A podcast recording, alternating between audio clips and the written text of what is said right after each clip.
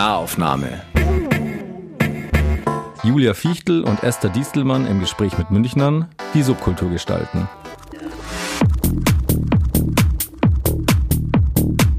Herzlich willkommen zum ersten Szene im Fenster der Fachstelle Pop. Wer ist eigentlich, heute geht's um Florian Kreier. Wer ist eigentlich Flo Kreier? Ist Einer Hendricks, ist Angela Augs, ist Sänger von Aloha Input und Bassist und noch viel, viel, viel, viel mehr. Eure Gastgeber heute sind Julia Fichtel, das bin ich, aus der Fachstelle Pop. Und die Esther Distelmann von Radio Feuerwerk. Und ich äh, freue mich sehr, euch hier heute begrüßen zu können. Was ist dein persönliches High gewesen an diesem Tag? Und wenn es keins gibt, was ist dein persönliches Low gewesen? Mein persönliches Low war, dass ich mit dem Auto heute, ich musste ins Residenztheater und es war auch ziemlich dringend und dann habe ich festgestellt, dass ich zu wenig Kühlwasser habe und dann bin ich aber trotzdem losgefahren.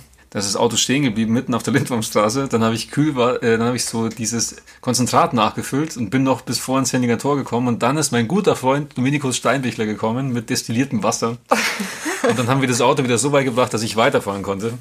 Hat dich ins Ziel gerettet. Sozusagen. Genau, das war sozusagen zuerst mein persönliches Low und dann mein persönliches High, weil Dominik gesagt hat so, ich komme sofort vorbei, ins Auto gesprungen ist und mir destilliertes Wasser gebracht hat und mich so gerettet hat. Da dachte ich mir, es ist so toll, dass ich so gute Freunde habe. War ein anderer sehr guter Freund von mir, der Markus Hassler, ist ein, ein Fotograf. Der repariert gerade meinen Laptop. Der ist mir runtergefallen und ich dachte, der wäre komplett kaputt. Und jetzt habe ich dem den gebracht und der hat gesagt, kein Problem, bla bla bla, ausgetauscht. Und jetzt ist er quasi viermal so schnell, als er vorher war. Und alles wurde gerettet. Das ist ja großartig. Glück im Unglück, das ist wirklich mhm. fantastisch. Das sollte man immer haben wenn man schon Unglück hat. Ja. Vor allen Dingen mit Technik, das ist einfach oh, ja. furchtbar. Finde ich okay, auch gute Freunde. Gute Freunde ist schon mal ein gutes Stichwort. Finde ich auch. du kommst nämlich eigentlich gar nicht aus München, gell? Mhm. Du kommst aus dem Voralpenland, dem Chiemgau. Ja. Dem wunderschönen. Wie hat es dich denn aus dem Chiemgau nach München verschlagen? Ich wollte eigentlich nie nach München. Und dann war es aber so, dass die Fächerkombination, die ich studieren wollte, also Politik, Philosophie und Literaturwissenschaften, die konnte ich nur in München machen und nicht da, wo ich eigentlich hingehen wollte, in Berlin. in Berlin hätte ich nur ähm, Politik sozusagen auf Diplom studieren können und die anderen Sachen so. Und der Bassist meiner damaligen Band, die Vorgängerband der Band Lego Jazz, der ist auch nach München gegangen. Und dann ich weiß nicht, wie ich immer so bin. Ich lasse mich immer leicht ablenken von den Sachen, die ich eigentlich machen will. Oder ich mache mach mir so Pläne und dann lasse ich mich eigentlich immer ablenken. Und das war auch wieder mal so eine ganz klassische Ablenkung in meinem Leben. Und das bin ich seit 13 Jahren in München. Ich kann es gar nicht glauben, aber es ist wirklich so. Und also, ich meine, ich bin, ich bin in München aufgewachsen. Ich bin echt. Ähm, Entschuldigung. Jetzt. Ich bin, ich bin in München aufgewachsen. Ich ähm, bin also irgendwie so ein, so ein Stadtkind. Du bist ja so ein Landei.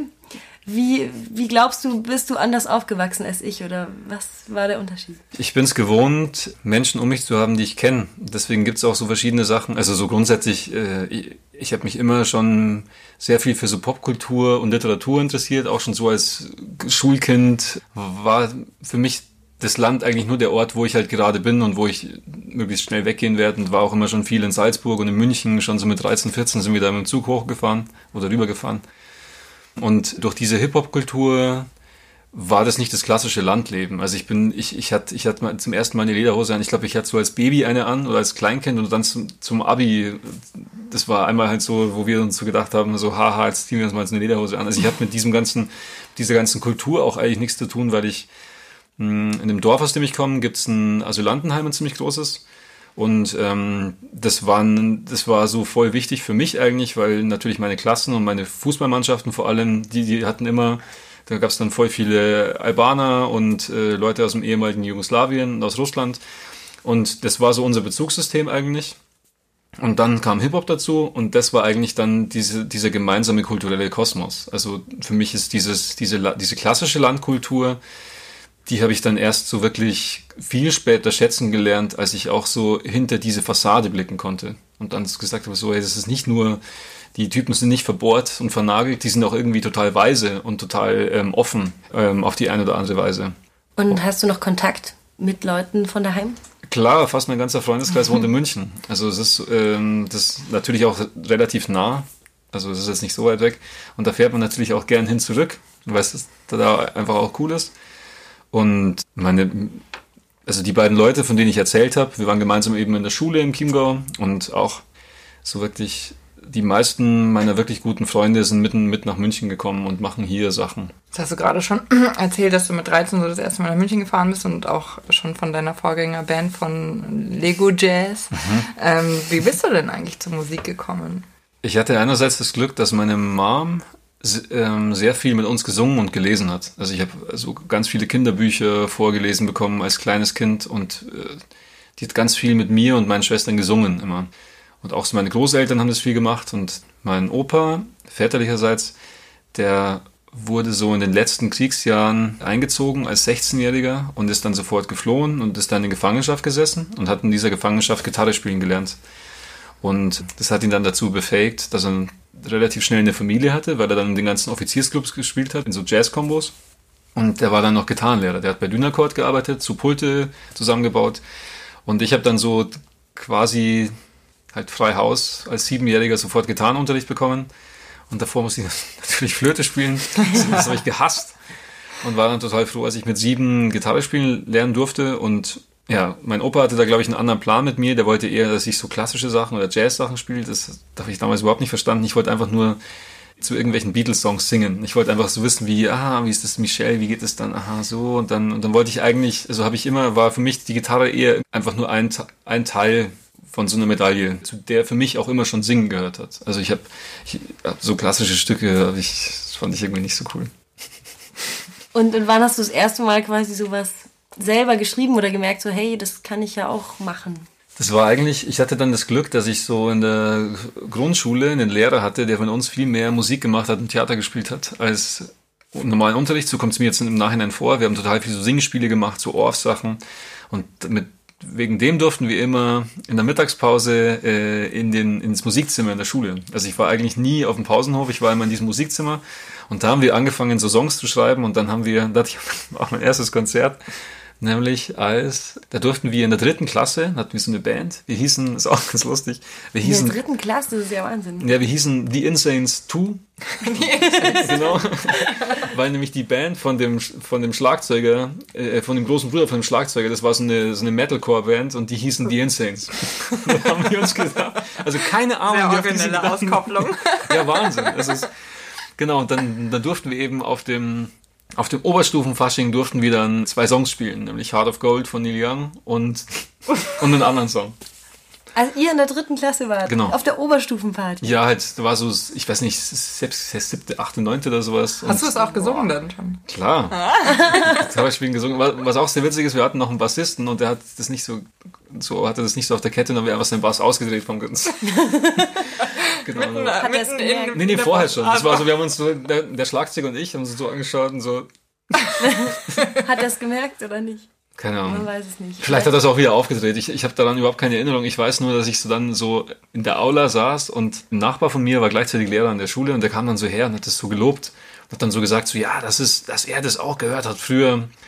Und das war, glaube ich, zum ersten Mal, dass mir so klar wurde, dass Musik so was total Übergreifendes ist. Also der, der hat halt voll abgefeiert, dass wir einen Neil Young Song spielen und wahrscheinlich hat er den gehört, als er so 16, 17, 18, 19 war oder so und war dann total baff, dass wir plötzlich so die kleinen Steppkes so ankommen und eben, genau, so ein, so ein Hippie-Klassiker auspacken. Wie kommst du dann von Neil Young zu Hip-Hop? Über meine Fußballmannschaft. Die Fußballmannschaft, die war so mein wichtigster Bezugsrahmen eigentlich. Ich war so ein, glaube ich, eher schwieriges Kind. Oder was heißt schwieriges? Ich war, bin sehr sensibel, glaube ich, einfach. Und ähm, das ist auf dem Land jetzt nicht die Sache, die man immer so. Ich wurde, glaube ich, auch so ein bisschen gemobbt oder habe halt sehr stark gestottert als Kind beispielsweise. Und ähm, dann habe ich irgendwann angefangen, gut Fußball zu spielen und dann hat sich das so ein bisschen gewandelt. Und dann waren das so meine, meine wichtigsten Selbst, ja, Selbstbewusstseinsquellen, oder? Mm, ja, aber im Sinne dann wirklich von Selbstbewusstsein. Also mhm. ich habe dann so gecheckt, aha, crazy, es gibt ja Sachen, die ich kann. Ähm, und ähm, ich habe mich in dieser Gymnasialgesellschaft nie so wirklich wohlgefühlt. So, ich bin dann Gott sei Dank sitzen geblieben in der siebten Klasse und war, bin dann in eine Klasse gekommen, die super war, aus welchem Grund auch immer, aber wir, wir waren dann, also wir hatten sehr viel Spaß miteinander und ich bin mit vielen Leuten aus der Klasse immer noch sehr gut befreundet. Mhm. Und in diesem Fußballverein waren halt viele Leute, die größere Brüder hatten und die haben das dann einfach automatisch angeschleppt. Dann kamen dann so eben so Fujis und Warren G und sowas. Und ich weiß noch, dass ich, ich habe kurz davor ange, äh, angefangen, eigentlich so, als das so losging, habe ich so, so Punk gehört. Und da war so Wieso, war meine absolute Lieblingsband. Ich konnte alles auswendig und fand es voll super. und habe mich so endlich eigentlich mit dieser, mit dieser härteren Gitarrenmusik so angefreundet, weil die, die anderen haben alle wegen ihren großen Brüdern natürlich so Sachen gehört wie Sepultura und Megadeth und so echt so harten Hardrock eigentlich. Und das fand ich irgendwie nicht so cool. Und dann da habe ich so meinen Zugang zu dieser harten, härteren Gitarrenmusik gefunden, da haben die plötzlich Hip-Hop gehört. Und ich weiß noch, wie ich so in, in dem in dem Mannschaftsbus gesessen bin und mir so gedacht habe, so, was ist denn jetzt los? Also wieso hören die jetzt plötzlich Musik? Also Warren G ist ja relativ harmonisch, melodisch, irgendwie auch ein bisschen kitschig sogar. Ja. Und ich dachte mir so, hä, was ist mit euch los jetzt? Genau, das weiß ich noch, diesen Moment, wo der so das Tape reinschiebt und dann geht es so los. Und wir fahren so übers Land und alle so, yeah, geil. Und dann ich war so, hä? Wieso? Genau, und dann ging das halt sehr schnell. Dann hat mir einer von denen hat mir dann ähm, einfach so ein Tape gegeben von, von seinem großen Bruder und da war dann, da war dann alles drauf. Da waren so Leute, so Tracks vom ersten Wu-Tang-Album, dann eben, was weiß ich, also diese ganzen Klassiker, ich glaube so auch so Public Enemy und dieses Zeug halt, das man so Anfang der 90er irgendwie so gehört hat oder Anfang Mitte der 90er. Und dann war das voll so ein paar Wochen später, als dann auch diese Baggies so kamen. Das kann man sich ja heute gar nicht mehr vorstellen, glaube ich, dass wirklich dass man halt kein Fenster zur Welt hatte, wie man jetzt so das Internet hatte. Es war einfach, plötzlich sind Leute mit weiten Hosen aufgetaucht. Mit auf einmal da gestanden. Und man dachte sich so, hä? Was ist das jetzt denn bitte? Und dann war es so, okay, Gang war dann halt einfach so und so, was weiß ich, wie, wie die alle hießen. Und das kam so, ich weiß nicht, das war halt so ein, so ein totaler Flash. Und dann eben so die ersten Jams auch, das so mitzubekommen, dass so Musik so was Offenes ist, völlig äh, außerhalb von diesem Gymnasialkontext. Also ich habe das eigentlich nur mit Leuten gemacht, die nicht am Gummi waren. Also es waren eigentlich alles Leute, die eher so Hauptschule, Realschule oder die dann selbst schon gearbeitet haben eigentlich. Also das war dann so die, diese Hip-Hop-Gang, die wir hatten, wo wir eben Jams veranstaltet haben und so. Und wo hat das stattgefunden dann? In der Scheune, oder? ja, du stellst dir das Land ein bisschen, du stellst dich Land ein bisschen, bisschen komisch vor. Nee, oder so Jugendzentren oder daheim im mhm. Wohnzimmer. Mhm, genau, also wir hatten, wir hatten in dem, in dem, Dorf, aus dem ich komme, hatten wir einen sehr, sehr guten ähm, Jugendtreffleiter, der Thomas, der ist leider verstorben vor ein paar Jahren. Der war so der Papa für alle eigentlich und hat so ein bisschen geschafft, diese ganzen auch so intergesellschaftlichen Grabenkämpfe zu befrieden. Der hat, weil da waren halt einfach auch viele Leute da, die aus dem ehemaligen Jugoslawien gekommen sind beispielsweise da ein guter Bekannter von mir, der hat zum Beispiel ähm, gesehen, wie sein Onkel erschossen wurde. Mhm. Dass so jemand ein anderes Verhältnis zu Gewalt hat, so, das ist total klar. Also für den, für den war es auch so total seltsam am Anfang, der Umstand, dass man so Konflikte nicht einfach so offen auf, ähm, austrägt. Ich kann mich noch erinnern, der hat mal in einem anderen Bekannten von mir eine blutige Nase geschlagen und dann hat er fett Anschiss bekommen und hat dann immer so gesagt, so, wieso man? Wieso man? Es ist nur ein bisschen Blut. Es ist, also das ja, war so... Anderes Verhältnis genau. auch zu Härte. Genau, und, und ähm, dann natürlich waren die auch ganz anderen Sachen ausgeliefert. Ich glaube, so, ähm, es war jetzt ein, ein Grasau, es ist eh cool, wo ich herkomme, weil da gab es auch in den 60ern, 70ern schon, gab es eben eine Firma, die heißt Gorenje, die haben so Radios und Fernseher hergestellt und hatten immer schon sehr viele Gastarbeiter. Das heißt, in Glasgow ist eigentlich so eine total coole ich will jetzt nicht sagen Multikulti-Gesellschaft, aber das ist total normal, dass es, dass es einfach viele, das ist nicht so ein klassisches bayerisches Dorf. Wir sagen immer, das ist das LA aus dem, das ist das LA des Chiemgaus. Ganz bescheiden. nee, und so ähm, Übersee ist zum Beispiel, ist zum Beispiel ähm, San Francisco des Chiemgaus. Und dann ja, gibt es noch okay. un Unterwesten, das ist so ein bisschen dahinter, das, das ist Seattle des Chiemgaus. Ah. Das, das, das, sind so unsere, eure regionalen. Das sind so unsere Jokes, ja. Genau, aber dann, da gab es einfach diesen fetten Jugendtreff, wo dann eben Leute sofort angefangen haben zu sprühen. Also der hat, der, der hat diese Hip-Hop-Kultur richtig gefördert. Der hat dann Plattenspieler und Mics gekauft und es gab jeden Tag gab es dann unten eine Freestyle-Session und oben sind Simpsons auf Dauerschleife gelaufen. Mhm. Es war einfach, das war ein mega wichtiger Ort für alle, die, alle, äh, alle, die da waren, weil er es echt auch geschafft hat, alle zu umarmen. Der hat dann voll auch gecheckt, dass es dann wichtig ist, dass man oben mal zum Beispiel die Punks ihre Mucke spielen lässt. Und dann saßen so die ganzen Hip-Hopper da und fanden es am Anfang scheiße und dann hat man aber so gecheckt, ja man, die haben andere Hosen an und irgendwie klingt die Musik anders, aber es sind halt coole Leute so. Das war echt, glaube ich, sau, ähm, sau wichtig für mich auch zu verstehen, dass total viele unterschiedliche Menschen sich viel ähnlicher sind eigentlich, als sie denken auch. So, wenn man so diese, diese Grundsachen, die man so in sich trägt, diese Grundbedürfnisse, diese Wünsche, die sind, glaube ich, zu 95 Prozent bei allen Leuten gleich, auch wenn sie von sich sagen würden, dass sie sehr unterschiedlich sind. Das glaube ich auch. Und dann bist du nach München gekommen und dann, und wie war das? Also dann kanntest du ja plötzlich nicht mehr alle Leute, obwohl du ja viele mitgebracht hast, Gott sei Dank. Ja, die sind so Stück für Stück dann so einge, eingetröpfelt. Also ich war einer der ersten, der nach München ist, weil ich auch ausgemustert wurde. Und als wir nach München gekommen sind, ich habe da damals, ich bin zu Hause rausgeflogen und habe dann so mit einem, mit meinem ärgsten Hippie-Kollegen, der mittlerweile lustigerweise Unternehmensberater in Hamburg ist, ähm, mit dem habe ich dann so, haben wir gedacht, wir sind jetzt total crazy und wir haben uns, wir waren in der Wohnung und haben uns gemeinsam ein Zimmer geteilt. Und in diesem Zimmer gab es nur ein Doppelbett. Und das war ein Doppelhochbett. Und dann haben wir gemeinsam ein halbes Jahr in diesem Doppelhochbett ge- gepennt, bis wir rausgeworfen wurden aus der Wohnung, weil wir halt viel gemacht haben, aber nicht studiert. Wie alt warst du da? Da war ich so 20, 21, glaube ich. Das war ein, äh, eine der wildesten Zeiten meines Lebens. Da habe ich, glaube ich, so- so ziemlich auf alles geschissen, auf was man so scheißen kann. Und in der Zeit hieß es halt so, ja, das Atomic Café, das Atomic Café. Und dann sind wir da ins Atomic Café rein und fanden es irgendwie ganz witzig. Und dann sind wir irgendwann auf die Idee gekommen, dass wir uns unsere Boxershorts ausziehen könnten und aufsetzen. Oh. Und dann sind wir so rumgetanzt, hatten die auf, auf der Tanzfläche. Und es war auch total witzig. Also so, auch andere Leute um uns rum fanden das sehr komisch. Und dann kam die Türsteher und haben uns rausgeworfen. Und Also das, ihr hattet eure Hosen aber noch an. Genau, wir, hatten, wir haben einfach die Boxershorts Okay. aus. Das war damals so unser Ding, wir waren dauernd überall nackt. Wir haben auch so überall so die ganze Zeit so Fotos, so auf so ähm, Abifahrt halt immer so Fotos gemacht und es war immer eigentlich die Challenge, dass man, wenn die Lehrer fotografieren, schnell genug die Hose runterlässt, dass die halt so ein Nein. Foto, und es gibt ein so ein geiles Foto, wo wir auf so einem Platz, wir waren Klassenfahrt in Istanbul, wo wir auf so einem geilen Platz in Istanbul stehen und bei allen sind die Hosen schon so, also halt so- so auf Knie im Endeffekt. Und das war aber gerade zum Runterrutschen, das hat, das, hat, das hat super lustig ausgeschaut. Das war damals unser Ding irgendwie, keine Ahnung warum. Ja, das machen Jungs gerne. Ja, ja es, war, es war ja auch total, ich meine, es war auch total harmlos und wir haben jetzt nicht irgendwie mit den mit Leute bedrängt. Also es war jetzt Es echt gibt ja einen so, Unterschied zwischen Exhibitionismus. Ja, ja, schon. Also wir waren noch nicht nackt oder so. Und jedenfalls hat der Türsteher uns rausgeworfen und dann habe ich mir so gedacht, so, hey, wenn, wenn ihr, also das ist ja mal das Lächerlichste, was mir je, Wenn ihr wüsstet, wie lustig das ist. Nee, ich habe mir halt jetzt so gedacht, Wenn ich so, nicht mal eine Unterhose auf dem Kopf tragen darf, was darf ich denn hier überhaupt? ich dachte mir halt so, okay, das, das, das Kapitel Atomic Café ist für mich geschlossen. Wenn ihr, wenn, wenn ihr die Coolen in München seid, dann will ich mit euch überhaupt nichts zu tun haben. Und dann war da so ein Haken dahinter irgendwie. Ich bin dann auch, ich bin noch einmal, glaube ich, für ein Labras Banda Konzert, weil ich mal mit, am Anfang bin ich mit denen so, so ziemlich auf jedes Konzert mitgefahren und so und war immer so ein bisschen so Roadie. Dann haben die da gespielt, dann war ich da nochmal, aber das, ich war, glaube ich, zweimal in meinem Leben im Atomic Café oder so. Okay. Eine kurze. Gut, aber jetzt muss man, man muss natürlich auch sagen, wenn es mit 20, 21 war, ich glaube, meine Hochphase war eher so mit 16, 17 mit Ja, dem meine Ausweis auch. von meiner Schwester. ja, bei mir auch. Ähm, genau, vielleicht warst du einfach zu alt, Bestimmt. Also ich habe mir, ich um habe mir halt.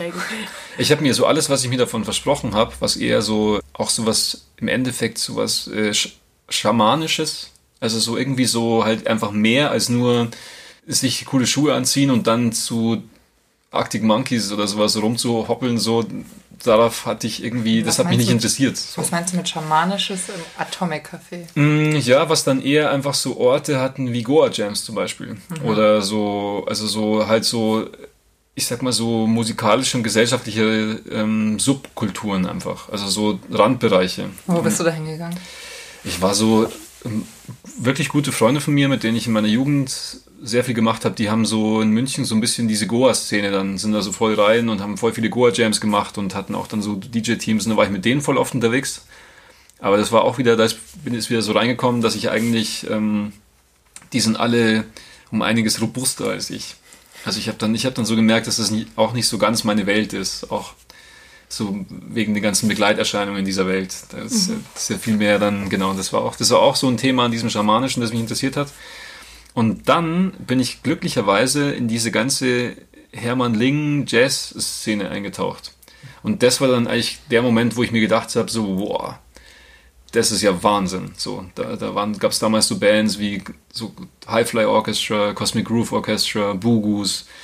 Ich war dann auch mit der Sängerin von den Bugus zusammen, so mehr oder weniger. Und das war auch eine der prägendsten Zeiten meines Lebens, weil wir haben dann, die hatten im Studio gewohnt. Und man ist da halt, ich bin da ständig dann rumgehangen und man ist so am Sonntag aufgewacht, weil das Highfly Orchestra nebenan geprobt hat oder sowas. Und das war dann so das, was ich mir immer gewünscht habe oder so. Oder da, wo ich immer hin wollte. Jetzt nicht unbedingt die Musik, aber das war dann auch wieder so ein, da habe ich dann so gecheckt, wie gern ich diese ganzen Klänge mag und dass die eigentlich auch im Hip-Hop sich voll wiederfinden.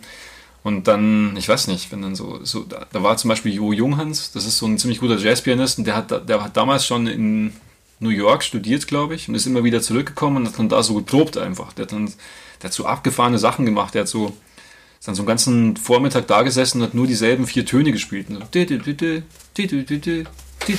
wollte es halt so richtig so maschinenmäßig spielen. Mhm. Und das war gibt es auch so einen Moment, wo ich so durch die, durch die, ähm, durch die Tür so dem so zuschaue, wie so da sitzt und so mega konzentriert das so spielt. Und da habe ich so gecheckt einfach, dass ich das halt auch voll spannend finde. So Leute, die halt völlig versunken sind in irgendwas und die so völlig abseits von diesem Mainstream-Ding irgendwie vollkommen ihren Film durchziehen. So, das fand ich mega spannend in dieser Zeit. Hast du früher so richtig Gitarre geübt, so wie der äh, Klavier geübt hat? So richtig, dass du so versucht hast, so eine Etüde und irgendwas so richtig drauf zu bekommen? Oder hast du immer eher gespielt? Mich hat Technik noch nie interessiert.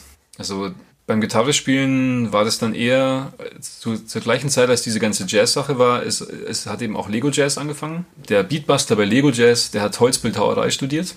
Und daher kannte er die Juli, die Sängerin von den Bugus, weil die mhm. hat das auch studiert. Und das war so der Connex auch in diese Welt, diese ganze künstlerische Welt, weil ich habe eigentlich, ich habe so Hip-Hop gemacht, eigentlich in meiner Jugend, aber sonst halt so vor allem Fußball gespielt.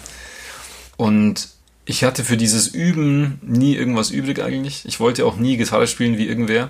Aber ich habe dann irgendwann so gecheckt, dass halt das schon wichtig ist, dass man ungefähr das machen kann, was man machen will.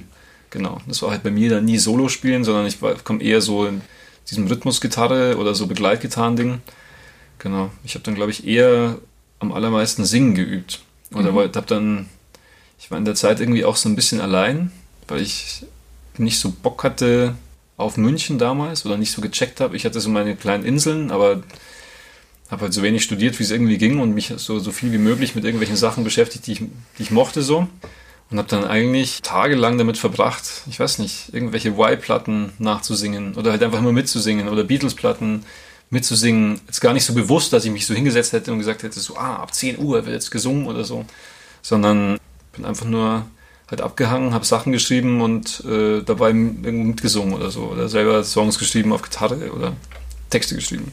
Also eigentlich alles Autodidakt. Mhm. Also bis auf den Start. Also mein Opa hat mir echt so, der hat mir das so richtig eingebläut. Ich, ich konnte natürlich diese ganze Art, wie, wie greift man, und der hat mir so eine, so, so handwerklich hat der mich sehr gut eingestellt, sag ich mal. Also ich mhm. konnte dann immer darauf zurückgreifen und ähm, damit weiterarbeiten. Und habe natürlich auch in der Schule im Chor gesungen. Also es war nicht jetzt so total loose, ehrlich. Und das Faszinierende an der Künstlerwelt war, dass jemand so eintauchen konnte in so Momente? Oder was war das, was dich da so fasziniert hat? Das weiß ich gar nicht. Ich glaube, das waren so einzelne Menschen, die, mir, die mich sehr fasziniert haben. Aber in meinem Leben ist es auch immer wieder so, dass ich immer wieder so, ein, so, so Sprünge mache. Im Endeffekt war ich dann in dieser ganzen Jazz-Ecke und irgendwie war mir das dann zu. Ich habe dann so. Parallel dazu haben Freunde von mir aus dem Chiemgau ähm, haben einen Laden aufgemacht so eine Designagentur oder so eine Online-Agentur, die ziemlich schnell ziemlich groß wurde. Und dann haben wir so mit Lego Jazz angefangen und irgendwann hat der Chef von dieser Agentur, mit dem ich auch zur Schule gegangen bin, der hat zu mir gesagt so, hey Florian, du mit deinem, mit, mit deinem Hippie-Ding, so, du musst einfach checken, dass das ein Business ist. So, das ist, das ist die, die, die Leute, die es schaffen, die liegen nicht irgendwo rum und werden irgendwann gefunden. Du musst so auf die Leute zugehen, von denen du, also mit denen du irgendwas machen willst. Und das war schon eine, das war dann eine Sache, die mich so dazu veranlasst hat, glaube ich, so einen Schritt in eine ganz andere Richtung zu machen. Weil ich habe so gemerkt, dass auf irgendeine Art und Weise trifft er so einen Punkt einfach. Und ich wollte aber nicht jetzt irgendwie mich der Sache so unterordnen, hatte ich auch überhaupt keinen Bock, dass ich jetzt sage so, ja, Logo, ähm, das, dieses Major-Ding war halt für mich immer so ein, das war immer so eine Grenze, über die ich nicht gehe und sowas. Und das war, ähm, war da auch so ein bisschen intolerant, glaube ich, einfach. Und habe aber dann lustigerweise einfach so, das war auch der Moment, wo ich dann so gemerkt habe, so, boah, Drogen interessieren mich irgendwie gar nicht mehr. Und so und Kiffen und Trinken und sowas, das hat mich dann eher genervt, weil ich so gemerkt habe, dass man davon so, so langsam wird auch. Und so, ich weiß nicht. Habe einfach auch gemerkt, dass ich da vielleicht was verwechselt habe mit diesem, mit diesem schamanischen Ding oder sowas oder diesem, äh, dass, dass es mir nicht um Rausch ging eigentlich, sondern um irgendwas anderes und habe dann angefangen, bei denen in der Firma zu arbeiten, so als Berater eigentlich und mein Politikstudium so richtig ernst zu nehmen. Und mhm. bin dann auch zum Beispiel zu M495 gegangen und das war dann nochmal so ein ganz anderer Step, weil dann habe ich so gecheckt eigentlich, habe ich voll viele Leute kennengelernt, mm, die mit voll viel Herzblut in diesem Indie-Ding drinstecken. Da habe ich so gecheckt, so hey, jetzt mal völlig unabhängig, ob man davon viel Geld verdient, äh, ähm, damit viel Geld verdient. Das ist einfach so ein ganzer eigener wirtschaftlicher Bereich Oder so ein, so ein, und genau, und, und in diesem Bereich kann man auch voll gut stattfinden, ohne dass man jetzt der ist, der am meisten gespielt wird oder dass man jetzt so Hits schreibt, sondern es gibt auch so, das ist einfach so eine internationale Gesellschaft. Und das war dann eher so das, was ich spannender fand. Und dann hast du Radio gemacht. Nicht wirklich. ich, ich, war bei M945 und ich, ich, ich, wusste irgendwie, dass ich dahin muss. Also zuerst war ich bei Radio Feuerwerk. Ich hatte hier mit der Mel Castillo, hatte ich meine erste Sendung hier irgendwann 2007. Das war sehr lustig. Und dann habe ich so gemerkt, hey, das ist irgendwie auch alles voll spannend und hat natürlich auch zu meinem Studium gut gepasst. Dieses ganze Politikwissenschaft und Literatur und, und äh, Philosophie. Also mit Sprache umzugehen und so zu versuchen, Sachen zu fassen. Zur selben Zeit habe ich auch hier zum ersten Mal das Panama Plus gemacht, mit dem, mit dem Kisi zusammen. Genau, und dann war es halt so, dass ich gemerkt habe, also erstens haben die Tage für mich viel zu früh begonnen. Und dann war immer so klar, ich mache einfach nur noch Musikplanung. Und dann hatte ich lauter Leute um mich, die das so toleriert haben sozusagen. Die wussten halt, okay, ich mache die Musikplanung und das mache ich auch ganz gut. Und ansonsten war ich eigentlich eher so in meiner eigenen Welt. Ich habe so die Musik durchgehört und mich darüber gefreut, wenn mir Musik gefallen hat aus dem Archiv so und habe dann da so, hat immer Wikipedia auf natürlich. Damals war so Krautrock, war für mich so das, das super Ding. Es war noch nicht so klar, dass das so ein Thema ist eigentlich zu der Zeit, so 2006, 2007 haben ganz wenig Leute nur drüber gesprochen oder drüber geschrieben. Und da, das war dann so mein Hauptding, so dass ich da so überall alles durchforste nach so diesen Platten und diesen Bands und diese ganzen Online-Bibliografien und Diskografien, die kamen da erst so. Da war dann plötzlich so, gab es dann so, ja, Can und dann so, ah ja, selbe Stadtkraftwerk, ah, und dann ging es so weiter, so in welchen Studios haben die aufgenommen und das musste man sich so echt so zusammensuchen einfach. Da war dann plötzlich, hat man dann auf irgendeiner Platte was gefunden und dachte sich so, oh, Conny Plank Studio, da haben doch auch die und die die Platten aufgenommen, so voll geil und dann waren das immer so Querlinks, die dann wieder so, die, die, die dann wieder dieses komische Popkultur-Mystizistische hatten eigentlich. Es war so, so ein Mythos, so irgendwelche Leute machen irgendwo total abgefahrene Sachen und das will ich auch machen. Genau, und das war dann auch so die Basis für dieses ganze Lego-Jazz, gemeinsam in so einer Wohnung wohnen, tagelang irgendwelche Sessions spielen, irgendwas total Weirdes machen. Wir hatten ja auch einen Tänzer und so Videoprojektionen. Und das, das war uns immer noch nicht wild genug eigentlich. Dann, dann haben wir irgendwann beschlossen, dass wir nur noch, dass wir nur noch Nachtkonzerte machen, dass wir immer nach den, also nach Abschluss der Festivals oder der Clubgigs spielen, so um drei Uhr morgens und so völlig verstrahlte Dub-Sessions gemacht und so. Ja, das war einfach so. Da ging es dann echt nur noch darum, alles so voll auszureizen, einfach so. So voll weit wegzugehen von dem, was andere machen oder von dem, was wir gedacht haben, dass andere machen. Und halt einfach nur so rumzuspinnen und so völlig loose irgendwie. Es war echt eine mega geile, ich bin ganz froh, dass sie vorbei ist, aber es war auch eine, es war auch eine mega ähm, geile Zeit. Klingt aber auch anstrengend. Voll. Ja, das war auch so die Zeit, ich weiß nicht, so mit, so mit Mitte 20, äh, da hatte ich irgendwie keine, keine Kraftprobleme. Da konnte ich so zwei, drei Tage einfach durchmachen. So schläft man zwischendurch mal, fährt mal mit, mit der S-Bahn heim, pennt zwei Stunden und dann geht's weiter oder so. Und dann liegt man wieder im E-Garten, macht mit dem irgendwas und dann keine Ahnung. Das war so ein ständiges, eigentlich so ein, nur so ein rumgeballert werden. So, es war immer so, man wusste immer gar nicht genau, was passiert und es war so völlig loose irgendwie. Hast du damals irgendwas so gedacht, wo du jetzt stehen würdest? Also so damals in die Zukunft gedacht und jetzt bist du hier und könntest sagen, ob das so ist oder ob du es dir anders vorgestellt hast? Keine Ahnung, ich glaube, wenn ich damals erfahren hätte, dass ich jetzt immer noch in München bin, da hätte ich mich sehr gewundert über mich selbst, weil es war immer schon auch so ein, so ein Thema irgendwie, dass ich eigentlich so mehr sehen wollte. Und das kam dann so über die Bands. Also so, vor allem bei Lower Input war das dann plötzlich so, dass wir echt so international einfach gespielt haben. Oder so europaweit und ständig irgendwo in anderen Ländern waren. Und ähm, das verändert sich immer ziemlich schnell. Aber also wie ich es mir vorstelle und wie, bestimmt auch wie ich es mir damals vorgestellt habe. Ich kann mir vorstellen, dass es war so tagesabhängig. In manchen Momenten habe ich sicher gedacht, dass ich in dieser Firma bleibe und da einfach Geld verdiene und versuche irgendwie durchzukommen. Und in anderen Momenten dachte ich mir so, haha, ich verkaufe jetzt alles und schneide mir den Rucksack um und fahre mit dem Radl los oder sowas. Also es war immer so ziemlich abwechselnd. Aber ich glaube, ich wusste auch damals schon, dass diese Themen für mich gleich bleiben würden. Also dieses ganze Schreiben wollen, Musik machen wollen und irgendwas Komisches machen wollen, das war, das war schon immer das wollte ich schon immer irgendwie. Das machen. hast du aber eigentlich nicht so mit München verbunden dann. Nee, ist jetzt nicht so eine Münchner Sache, glaube ich. Also so echt so, so strange Sachen machen. Gibt es auch Leute hier, die das immer schon gemacht haben, aber die habe ich relativ spät erst kennengelernt. Und natürlich waren damals auch so Städte wie Wien oder Berlin, wo wir auch viel waren, waren halt um einiges abgefahrener.